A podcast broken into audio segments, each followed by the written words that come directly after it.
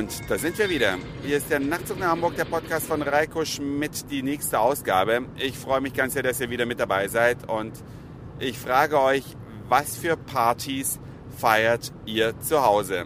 Ich meine jetzt nicht, die sich spontan ergeben, weil Freunde oder Nachbarn einfach mal so vorbeikommen auf ein Schlückchen oder auf ein Schwätzchen, sondern ich meine schon die geplanten Events.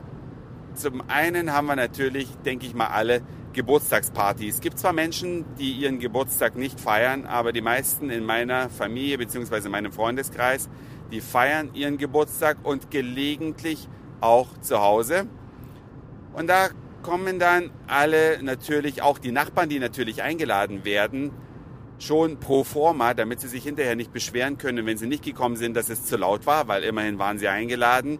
Das ist eine feste Größe in, auch in meinem Partykalender im Jahr. Mein Geburtstag, außer den kommenden, den werde ich vermutlich in einer Kneipe feiern, weil es ein runder ist und da auch ein bisschen größer.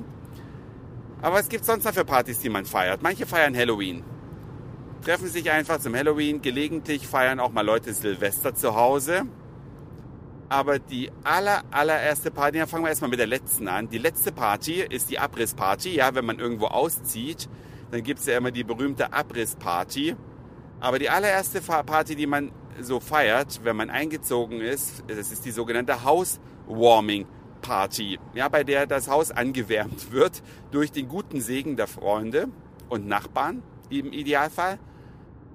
Und ich weiß nicht, habt ihr eine Housewarming Party gefeiert, da wo ihr jetzt gerade wohnt? Oder wart ihr schon mal auf einer? Man nimmt dann ja so kleine Geschenke mit, meistens sind es Pflanzen, weil man der Meinung ist, in der neuen Wohnung muss ja zumindest ein bisschen grün sein, damit sich die neu eingezogenen da gleich wohlfühlen. Und das Schöne ist, man lernt auf so einer Housewarming-Party natürlich viele unbekannte Menschen kennen. Denn die Nachbarn im neuen Zuhause der Einziehenden oder des Einziehenden oder der Einziehenden, ja, die kennt man ja nie. Man kennt zwar auch manchmal einen Teil der Freunde nicht, aber die Nachbarn sind doch das Spannendste. Na, zu sehen, in welche Gegend kommt da jemand und ja, wie wird das wohl ausgehen. Und auf einer solchen Housewarming-Party war ich, allerdings schon am vergangenen Wochenende. So viel Authentizität zu meinem eigenen Leben soll schon sein. Und die fand in Berlin statt. Und von meinem Berlin-Besuch habe ich euch berichtet, allerdings noch nicht von dieser Housewarming-Party. Und da schrieb mir eine Nachtzug der Hamburg-Hörerin, die schon sehr lange dabei ist und die auch bei einer Jubiläumssendung sogar mal einen Kopfhörer gewonnen hat, schrieb mir, lieber Reiko, kann es sein, dass du am Wochenende in Berlin warst? Sie schreibt das so sinngemäß. Ich habe das jetzt hier im Auto nicht genau im Kopf. Am Wochenende war doch auch der Karneval der Kulturen in Berlin. Warum hast du davon nicht berichtet? Also es geht quasi um das vorvergangene Wochenende, nicht das, was jetzt zwei Tage her ist. Und dann habe ich so für mich gedacht, ja, Reiko, wieso warst du nicht auf dem Karneval der Kulturen, obwohl du die Zeit am Pfingstwochenende gehabt hättest? Und da stellt sich zwangsläufig die Frage, muss man alle Dinge immer ausschöpfen, die sich einem so bieten. Ja, muss man wirklich jedes Fest mitfeiern, nur weil es gerade in der Stadt stattfindet, in der man sich aufhält. Das kann man natürlich pauschal nicht beantworten, denn das kommt auch so ein bisschen darauf an, aus welcher Stadt man kommt. Kommt man aus einer Stadt, wo eigentlich nichts los ist, ja, oder sehr wenig kulturell geboten ist, da wird man wahrscheinlich die meisten Feste mitnehmen. Aber wenn man in Hamburg wohnt und da eh schon mit Festen zugeschmissen wird und dann nach Berlin kommt zu einem Fest oder zu einem Umzug, den man vor Jahren schon mal gesehen hat, da muss man da nicht unbedingt hin. Aber ich kann es euch allen empfehlen. Der Karneval der Kulturen ist eine sensationelle Veranstaltung, wo sich die Kulturen, die in Berlin wohnen, vorstellen.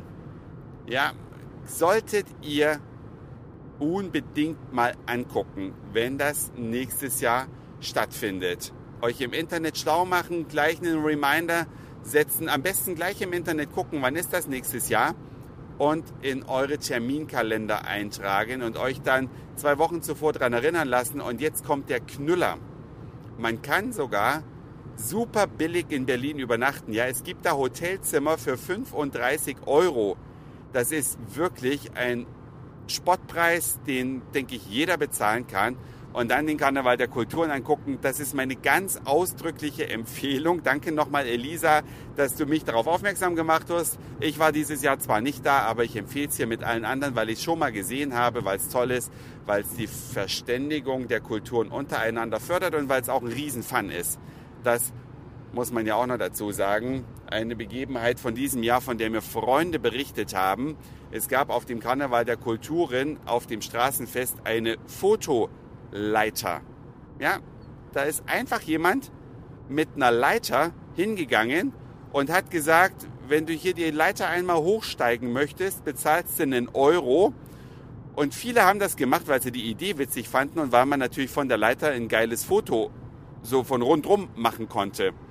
Also eine sehr kreative Geldverdienidee, viel kreativer als diese Silbermännchen, die überall rumlaufen oder die Goldmännchen oder die historisch verkleideten Leute, die auf einem umgedrehten Bierkasten stehen und sich nicht bewegen und einen auf Denkmal machen, habt ihr alle schon gesehen. Viel kreativer als die wirklich mittlerweile in meinen Augen ätzenden Panflötenspieler, die man in jeder Fußgängerzone dieses Globus antrifft und die Leute, manche Leute immer ganz toll finden und die ich irgendwie aufdringlich hoch drei finde.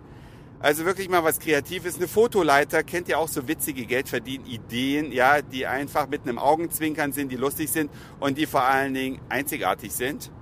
Dann einfach schnell eine Mail an mich formuliert und oder vielleicht einen Kommentar, dann haben alle was davon auf der Nachtzug nach Hamburg Homepage. Das war's für heute.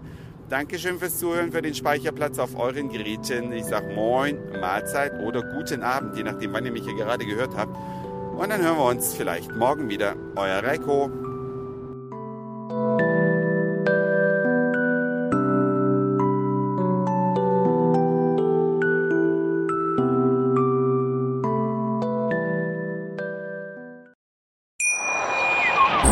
Schatz, ich bin neu verliebt. Was? Da drüben. Das ist er. Aber das ist ein Auto. Ja, eben. Mit ihm habe ich alles richtig gemacht. Wunschauto einfach kaufen, verkaufen oder leasen. Bei Autoscout24. Alles richtig gemacht.